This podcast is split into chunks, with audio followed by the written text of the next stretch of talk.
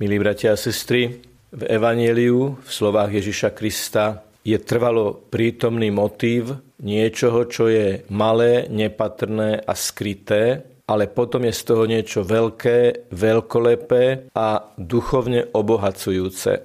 Ježiš nám v dnešnom živom slove predstavuje dve situácie. Semienko, ktoré ani len nie je vidieť, lebo je zasiaté do zeme a semienko, ktoré je najmenšie medzi všetkými. Teda semienko tak malé, až je neviditeľné a úplne neviditeľné, keď je zasiaté do zeme. V profánnej sfére sa tomu hovorí americký sen. Teda z niekoho, kto je úplne bežným človekom, sa stane niekto, kto je slávny a ktorého každý pozná.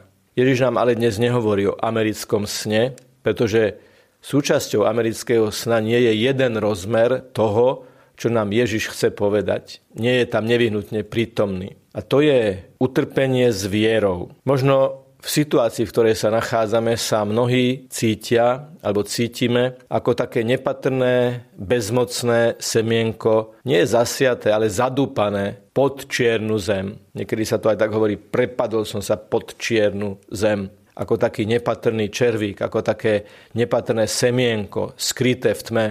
Alebo si niekto povie, čo ja môžem, čo ja môžem urobiť, ja malé horčičné zrnko. A Ježiš hovorí, v každom jednom z vás, bez výnimky, v každom jednom z vás je veľký potenciál. Ale potenciál k čomu? K sláve ľudskej? Nie. Potenciál k láske, ktorá je slávou pred Bohom. Čím viac máme v sebe lásky inšpirovanej Bohom, tým viac sme tak povediac, slávny pred Bohom. Ale nie v tom ľudskom, ale v tom duchovnom a Božom zmysle slova. To je to prvé, čo nám Ježiš hovorí. Ty si malé semienko. Možno sa cítiš byť zatlačený do tmy, do zeme, pod povrch zeme, ale ak tú situáciu uchopíš, tu, v ktorej sa cítiš taký malý a nepatrný, môžeš priniesť veľa svetla pre svoje okolie. Čo sa stane vtedy, keď sa zrnko dostane do zeme?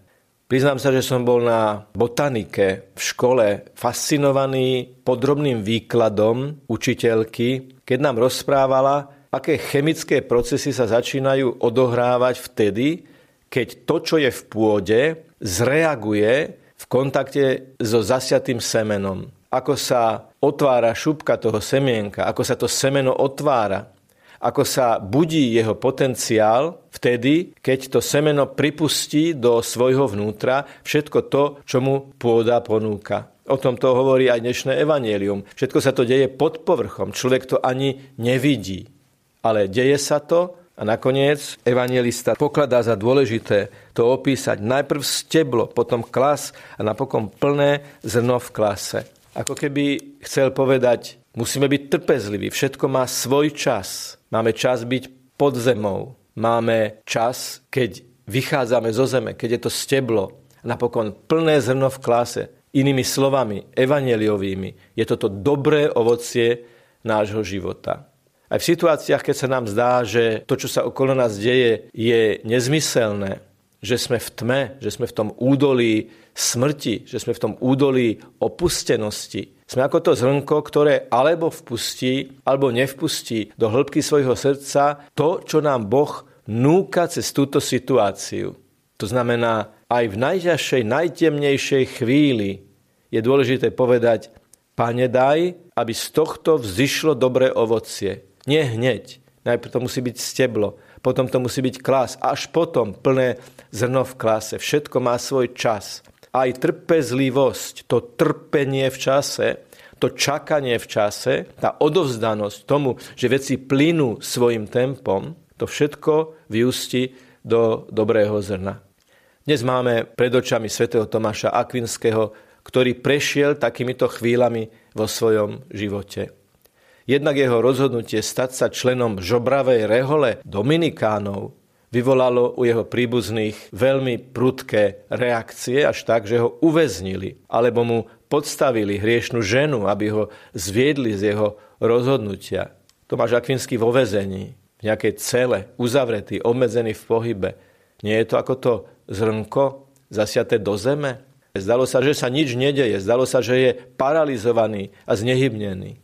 Ale tento Tomáš, uväznený, vysmievaný, dokonca zvádzaný, bolo to zrnko, ktoré malo vieru, že v tej situácii môže načerpať veľa sily pre svoju budúcnosť. Okrem toho, zaujímavosťou svätého Tomáša je to, že to bol mohutný muž, odhady hovoria až o 190 cm výšky, ktorý v tejto svojej mohutnosti bol zároveň mlčanlivý a niektorí ho nazývali nemým volom. Ale jeden z jeho učiteľov povedal, ten, o ktorom hovoríte, že je nemý vôľ, raz prehovorí a bude ho počúvať celý svet. A je to naozaj pravda, splnilo sa to, pretože svätý Tomáš Akvinský, ktorý kedysi bol tým nepatrným zrniečkom, uväzneným v tme nejakej cely, nejakého väzenia, ktorý prešiel tou nepatrnosťou opovrhovaného, obmedzovaného muža s obrovskými talentami, ktoré boli tiež známe. Napokon ho nazývame učiteľom církvy a patrónom teológov, okrem iného. Nebol nemý vôľ, bol tým zrniečkom, nepatrným, horčičným, zasiatým, skrytým v tme, ktoré práve preto, že všetko toto uchopil s vierou, s modlitbou, s obetou, lebo to bol nielen filozof, ktorého nemohli vynechať ani teologické slovníky vydávané za totality. Bol nielen teológ, ale bol to aj mystik. Máme pred sebou intelektuála, ktorý nám ponúka ale aj veľmi hlboké impulzy pre náš duchovný život. A skutočne ako tie hniezdiace vtáky v pohostinnosti toho stromu, cítime u svätého Tomáša, ako nám ponúka precitnutie do hĺbšej viery. Viery, ktorá sa môže oprieť o príklad tohto muža, ktorý je veľmi jasným svedectvom o tom, ako sa z malého zrniečka, ktoré v tme pôdy všetko uchopí s vierou, môže stať veľký strom pohostinnosti duchovnej, ktorú nám on ponúka. Máme pred sebou, milí bratia a sestry, jeden obyčajný piatkový deň. Zase sme dostali od pána ďalších 24 hodín. Nech nikto nehovorí, ja nič nemôžem, ja som len také nepatrné zrniečko zatlačené do tmy. Nie, v každom z nás je potenciál lásky. Len je dôležité dovoliť, aby lúč Ducha Svetého cez možno aj ten stiesnený pocit malosti aby cesto lúž Ducha Svetého sa dotkol nášho vnútorného duchovného jadra, aby sme konečne pochopili, že ten priestor, tá situácia, tie okolnosti, to spoločenstvo, tí ľudia, ktorí sú okolo nás, sú tými, cez ktorých sa nás Ježiš pýta. Veríš, že môže z teba vyrásť plné zrno v klase? Že môžeš priniesť dobré ovocie? Potrebuješ vieru a potrebuješ nádej aby z toho vyrastol strom pohostinnej lásky. Dovolme Ježišovi, ktorého priamo alebo duchovne príjmeme v Eucharistii, príjmeme ho ako to zasiaté semienko do nášho srdca, ktoré keď zreaguje s pôdou nášho srdca, bude z neho dobré ovocie. Nech je pochválený Pán Ježiš Kristus. Na veky amen.